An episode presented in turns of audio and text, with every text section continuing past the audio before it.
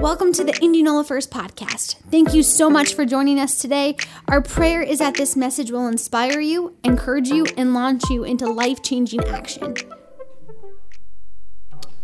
Praise the Lord. Man, I love his presence. I love his presence, and I hope you've experienced his presence right there in your uh, living rooms or wherever you're at this morning. Uh, you know, a phrase that's been sticking out in my mind the last couple of weeks is faith over fear, Jesus wins. We put it on our uh, church sign, and uh, it's just a phrase that we keep saying over and over around here, but faith over fear, Jesus wins. And I, have just been thinking a lot about faith lately. Uh, and it's interesting, it's an interesting word. Faith, according to Hebrews, is the substance of things hoped for and the evidence of things not seen. And this, of course, is our standard definition of faith. It is often our Christianese go to answer when someone is confused by what the word faith really means. And it's always good to start with Scripture. But honestly, this word is much more complex than just one phrase. It can take a lifetime, a lifetime to really understand what faith actually is. Faith is more than belief. In reference to Christian faith, this word carries with it the ideas of absolute trust in the Lord, fearing the Lord to the point of emotional trepidation, and a continually growing submission to the fear of the Lord. And even this really only scratches the surface when you think about it. It's easy to say, I believe in God, and feel that you have a solid faith because of that belief. But authentic faith goes far past belief and it goes to the place of submission, fear of the Lord, and total trust in Him. Faith is more than belief. Even Satan believes in God. And this is to say that our faith is something we must develop, and it's something that we must work at constantly and maybe a, a, silver, a silver lining to all this COVID 19 pandemic stuff is that our true level of faith is really exposed, isn't it? It's exposed. And I call that a silver lining because when our faith or lack of faith is exposed, it brings about a self awareness. And friends, so many people in the church are not self aware. They're just not. They have fooled themselves into thinking that they are so strong in their faith. They, they have fooled themselves and, and everyone around them, and it's partly due to the fact that they have compared themselves to others, especially in the social media driven world that we live in. And they've used that comparison as a litmus test for their own level of faith. You know, it's really easy to find people in this world that don't have the same level of faith as you do. But that is not our comparison, church. Hear me this morning. I'm not putting anyone's faith down. I'm not saying that you don't have a faith or that my faith is somehow stronger than yours. I'm just saying that we need to be self aware of our own level of faith. And that happens when we compare our faith to the standard that His Word sets, not when we compare our faith to somebody else's. Jesus talked about faith all the time, church. He talked about it all the time. The phrase, O ye of little faith, was first spoken by Jesus himself. And I'm sure that you've heard someone say at some point in your life, O ye of little faith. We throw that phrase around, but that is really the words of Jesus. It turns out that he spoke this phrase four different times. And that's at least that's how many times the Bible records it. And with all that's going on in the world today, I wanted to look at these four instances this morning. And I, think you're going to be blown away by how relevant the Bible still is. It's a book written thousands of, thousands of years ago, and it's still hitting us right where we're at and what we are going through today. I find that fascinating, and I hope you do too this morning. The first time he spoke it, Oh, ye of little faith, it was in reference to worry. He was saying, Don't worry. What a word for us this morning. Found in Matthew 6, 25 through 44. Let's read it together. Therefore, I say to you, Do not worry about your life, what you will eat or what you will drink, nor about your body, what you will put on. Is not life more than food and the body more than clothing? Look at the birds of the air, for they neither sow nor reap nor gather into barns, yet your heavenly Father feeds them. Are you not more valuable than they? Which of you, by worrying, can add one cubit to his stature? So, why do you worry about clothing? Consider the lilies of the field, how they grow. They neither toil nor spin. And yet I say to you that even Solomon in all his glory was not arrayed like one of these. Now, if God so clothes the grass of the field, which today is and tomorrow is thrown into the oven, will he not much more clothe you? O ye of little faith. Therefore, do not worry, saying, what, what shall we eat? Or what shall we drink? Or what shall we wear? For after all these things the Gentiles seek. For your heavenly Father knows that you need all of these things. But seek first the kingdom of God and his righteousness, and all these things shall be added to you. Therefore, do not worry about tomorrow, for tomorrow will worry about its own things. Sufficient for the day is its own trouble.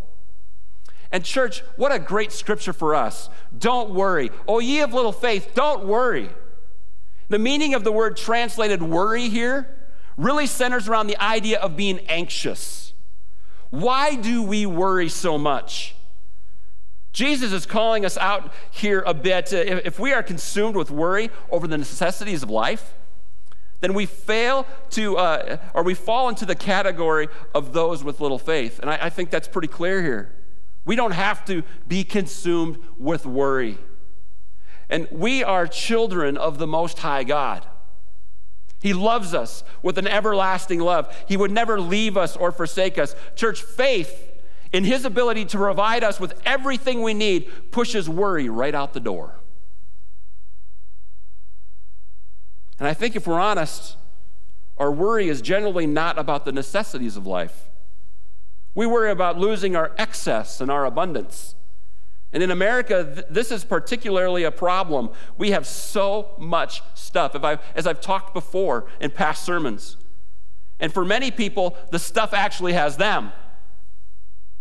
I think we're the only country, and I'm not ripping on storage units here, but I think we're the only country that builds storage units to put our junk in there. I mean, we have to build buildings just to put our excess in. It's crazy. We have so much stuff that we've just become accustomed to living with abundance. So much, in fact, that we don't know what it means to have to trust the Lord for the essentials. And my goodness, the, the worry that is out there in regards to some of our so called essentials has become almost ridiculous, as you well know. Essentials like cell phones, and I know we're using them a lot lately, but cell phones are not a necessity, church. We could get by without them if we had to. Toilet paper. Some would say that's a necessity. I don't think it is. It never used to be. I think we could get by if toilet paper was gone. And for many of us, it's, it's starting to become more and more scarce as you can't even find it in the stores. Air conditioning, heating, none of these are really essentials, church. Not at this time of year. These aren't essentials. We could get by with much, much less if we had to. People all over the world get by without these. I, I, I like to, this statistic and I like throwing it out there, but 40% of all purchased food in America is thrown into the garbage. That is a sad commentary on a nation of abundance. That we're so abundant, we have so much abundance that we just throw away the excess. And we, we buy and we buy and we purchase and we purchase. And, and this, this statistic is just food, but we do that and we throw it in the garbage. I wonder if that statistic has changed in the last two weeks. And that'd be a good thing if it did. I bet there's more families eating leftovers than there were two weeks ago. And that's a good thing.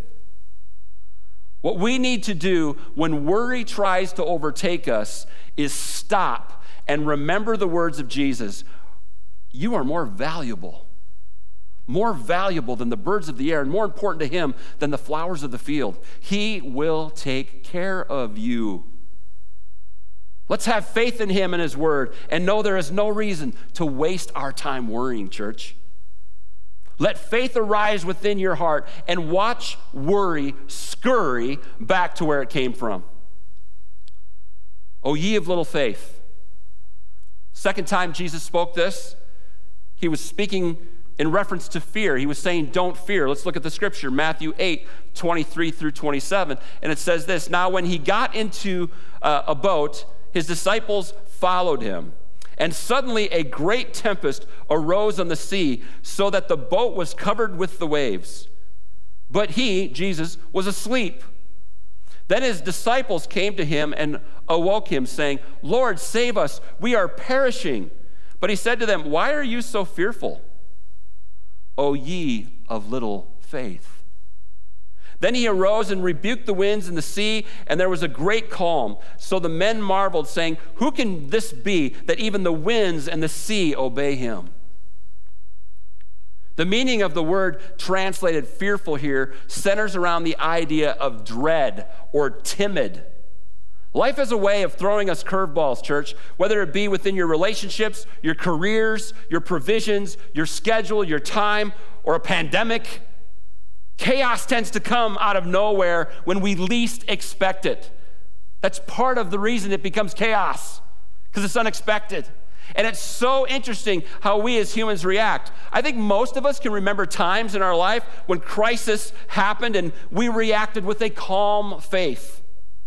And we can remember times, of course, when chaos struck and we fell to pieces in a second. Fear is such a liar.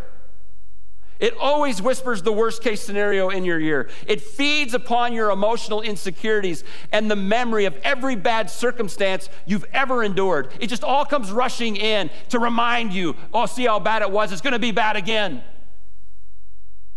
One of my uh, most feared things among or one of the most feared things, in, in, including me, uh, among people, is the fear of public speaking. And this was so true for me in high school. I loathed getting up in front of a group of 25 and giving a speech, and I would work myself up into to a temperamental lather, if you will, in the days and the hours leaving, leading up to it. So fearful of what I, uh, of what would be thought of me of how people would react to me talking. I, I dreaded it so much.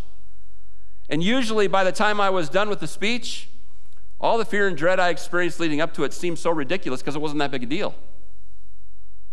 Fear can be a feeling for sure that we have, but I, I want you to understand this fear is also a spirit. And it's not a spirit from the Lord. 2 Timothy 1 7 says, For God has not given us a spirit of timidity or fear, but of power and love and discipline. Don't be shocked when fear and worry play off one another to the point that you can't tell where one stops and the other starts.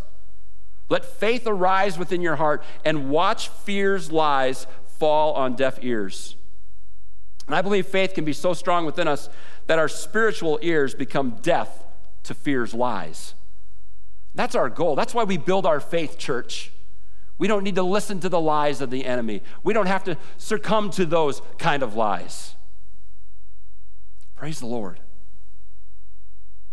So we've seen that, O ye of little faith, don't worry. O ye of little faith, don't fear. Interesting that these are the the areas that Jesus was talking about when he said, O ye of little faith. The third one is like it. O ye of little faith, don't doubt.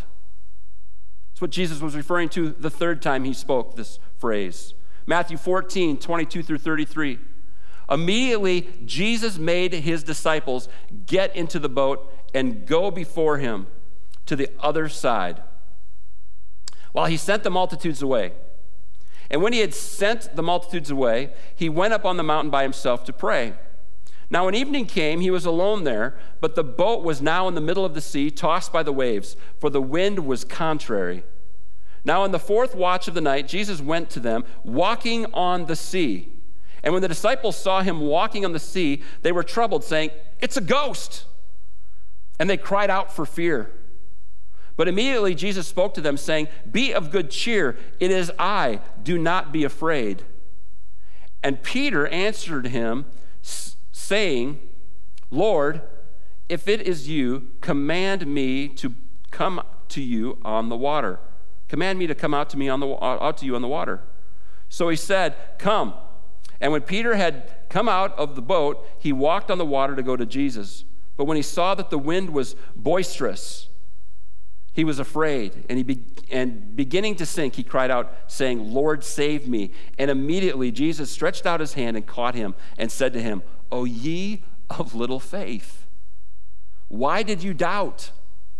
There's that word doubt. And when they got into the boat, the wind ceased. Then those who were in the boat came and worshiped him, saying, Truly, you are the Son of God. And the meaning of the word translated doubt here has the connotation of wavering in belief or opinion.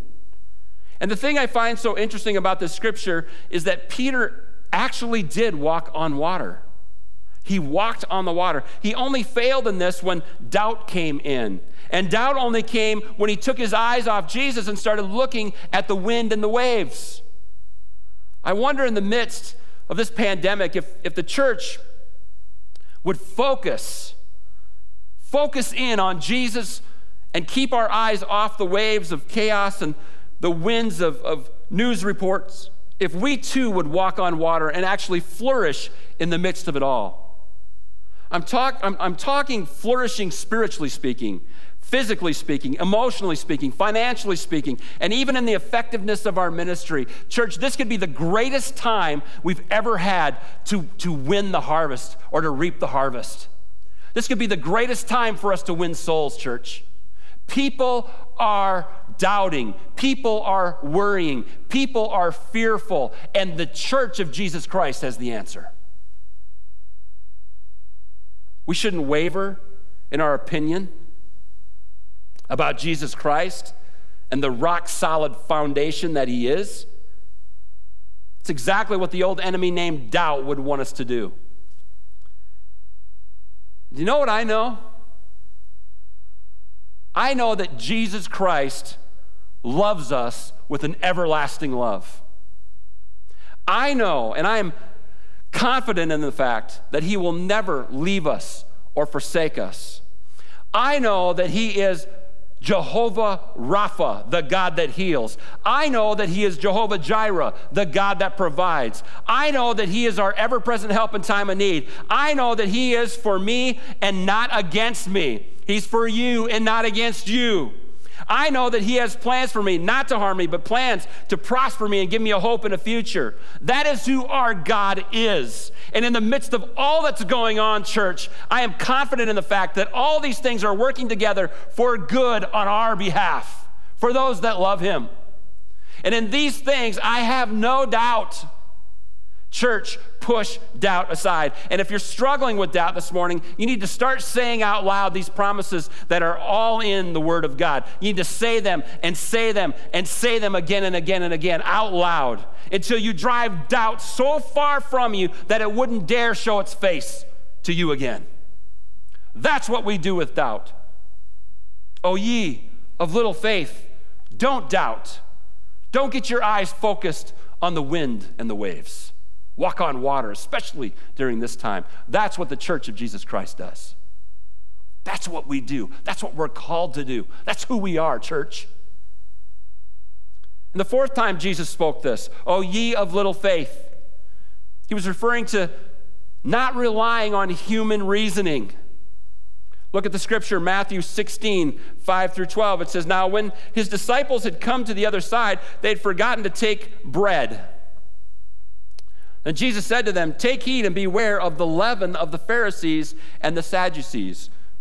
Take, take note of what he said there. Take heed and beware of the leaven of the Pharisees and the Sadducees. Verse 7 And they reasoned among themselves, saying, It is because we have taken no bread. But Jesus, being aware of it, said to them, O ye of little faith, why do you reason among yourselves because you have brought no bread? Do you not understand yet?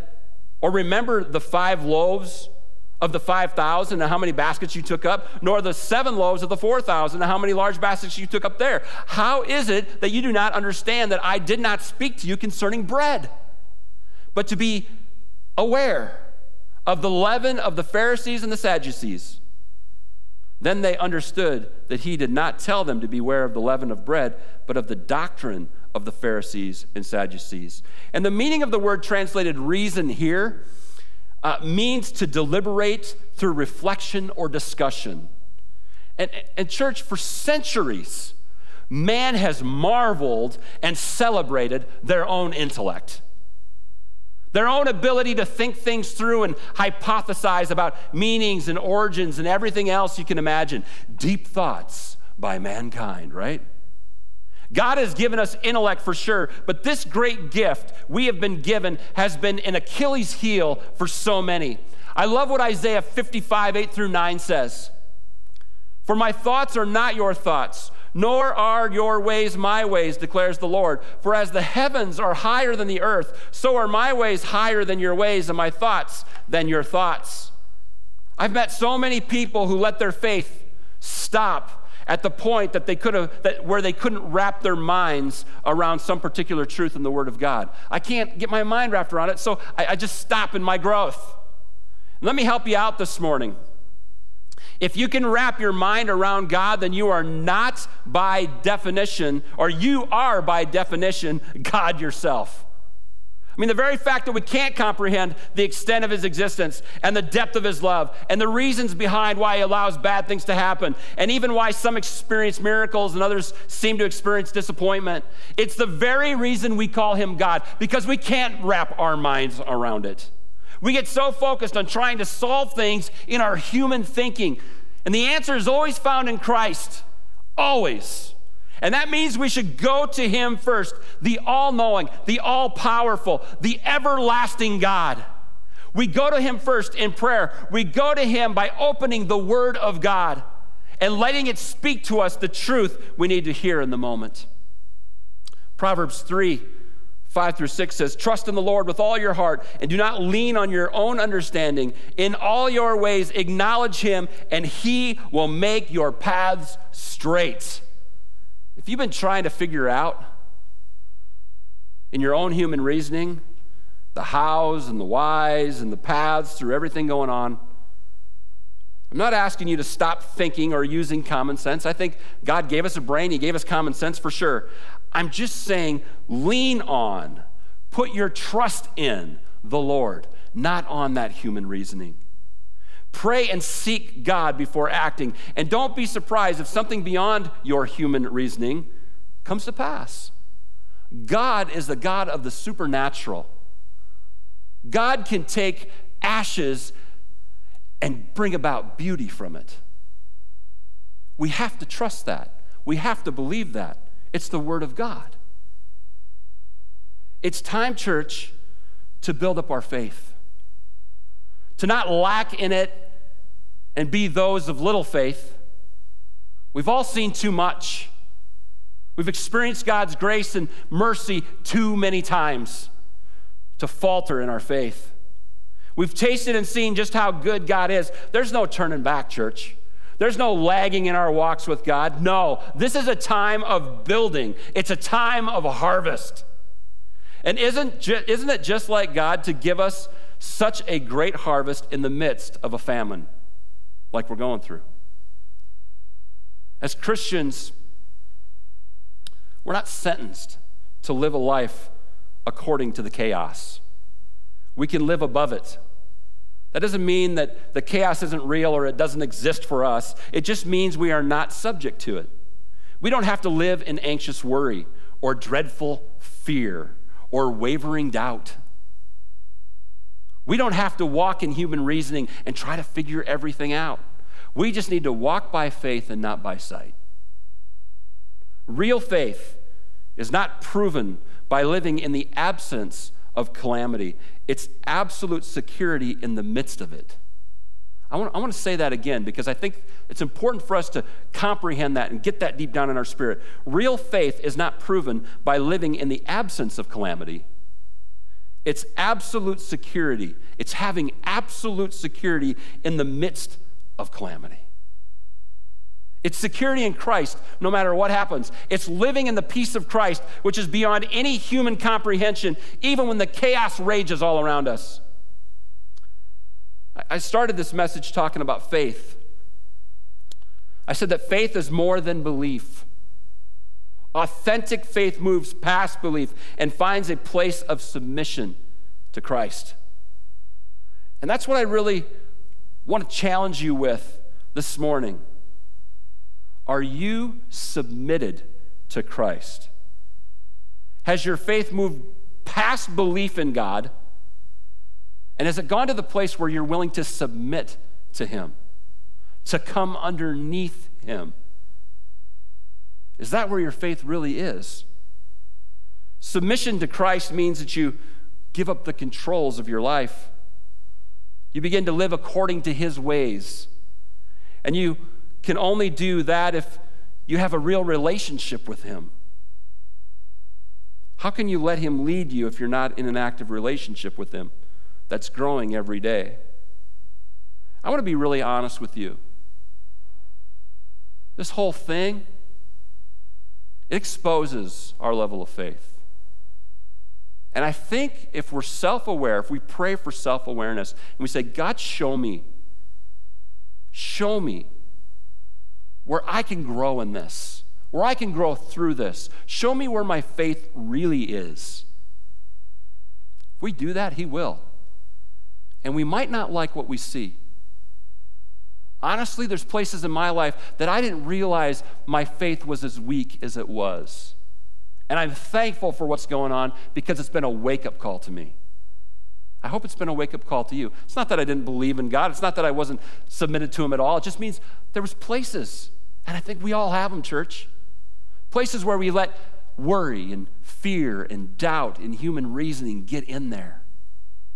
And I think Jesus is saying to us in those moments, if we're honest, if we're self aware and, and we're willing to be honest enough, He's saying, Oh, ye of little faith, you don't have to worry. You don't have to live in fear. You don't have to doubt. And quit leaning on your own understanding, for goodness sakes. I think if we're honest, that's, what God, that's what God is saying to all of us today. Let faith arise within you. Because the great thing about being self aware and knowing where those areas are that you could use some work is that this is, you can work on them when you see them and you acknowledge them. Especially during this time. We've never had more time to pray, church. We've never had more time to, to worship Him. We've never had more time to read His Word.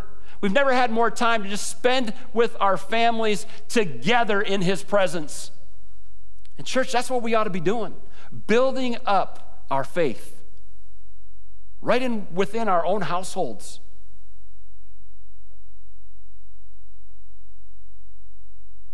This morning, I want to pray with you today.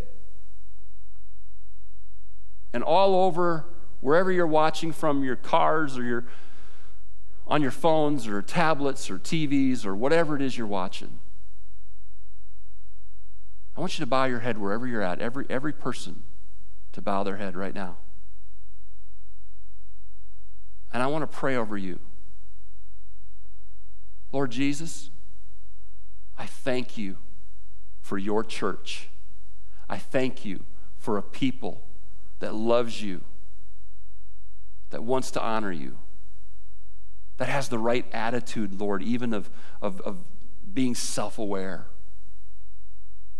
It's willing to admit that there's areas they can work on. Lord, I thank you for that people. And Lord, right now, all across the living rooms that are watching, I pray, Lord, that you would convict. And if there's anyone, anyone that's noticed a lack of faith, if we fall under that category of, O ye of little faith, in any of those areas, and we're willing to admit it and fix it with your help. Lord, would you just prompt them right now to lift their hands and say, That's me. I need to work on it.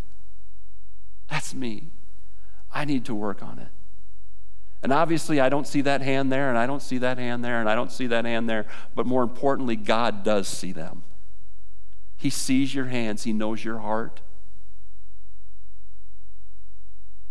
Lord, we pray right now that this would be a time for us, especially those raising their hand. a time where we could draw close to you like never before, that we would not be like those of little faith who worry and live in fear and doubt and lean on our own understanding. But God, we would turn that around and we would build our faith up. We want to walk by faith and not by sight, Lord Jesus, through all of this time. And God, we give you glory and we praise you even for what we're going through because we know it's drawing your church closer to you. There's a little bit of sifting going on. We're understanding, God, where we're weak and where we're strong. And Lord, I pray that you would take those weak areas as we give them to you and you would begin to make them strong. God, we give you our hearts today. Be our Savior, be our Lord. Come into every room of our heart and change us from the inside out. We want to live for you like never before, Jesus. Let this be the first day of the rest of our lives. And if there's somebody out there who's never prayed to ask Jesus into their heart, I pray right now, God, that you would just fill them with your spirit and they would know and they would receive you and accept you as their personal Savior. We love you so much, Jesus. And we pray all these things in your name. Amen. Amen.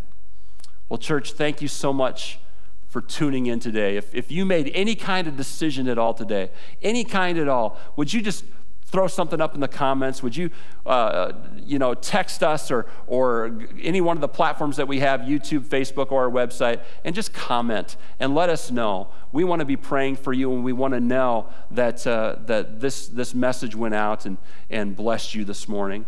And you know, I, I just want to say this faith over fear Jesus wins. Faith over fear, Jesus wins. And I think we need to remind each other of that over and over again. God bless you. Keep in touch with us on Facebook.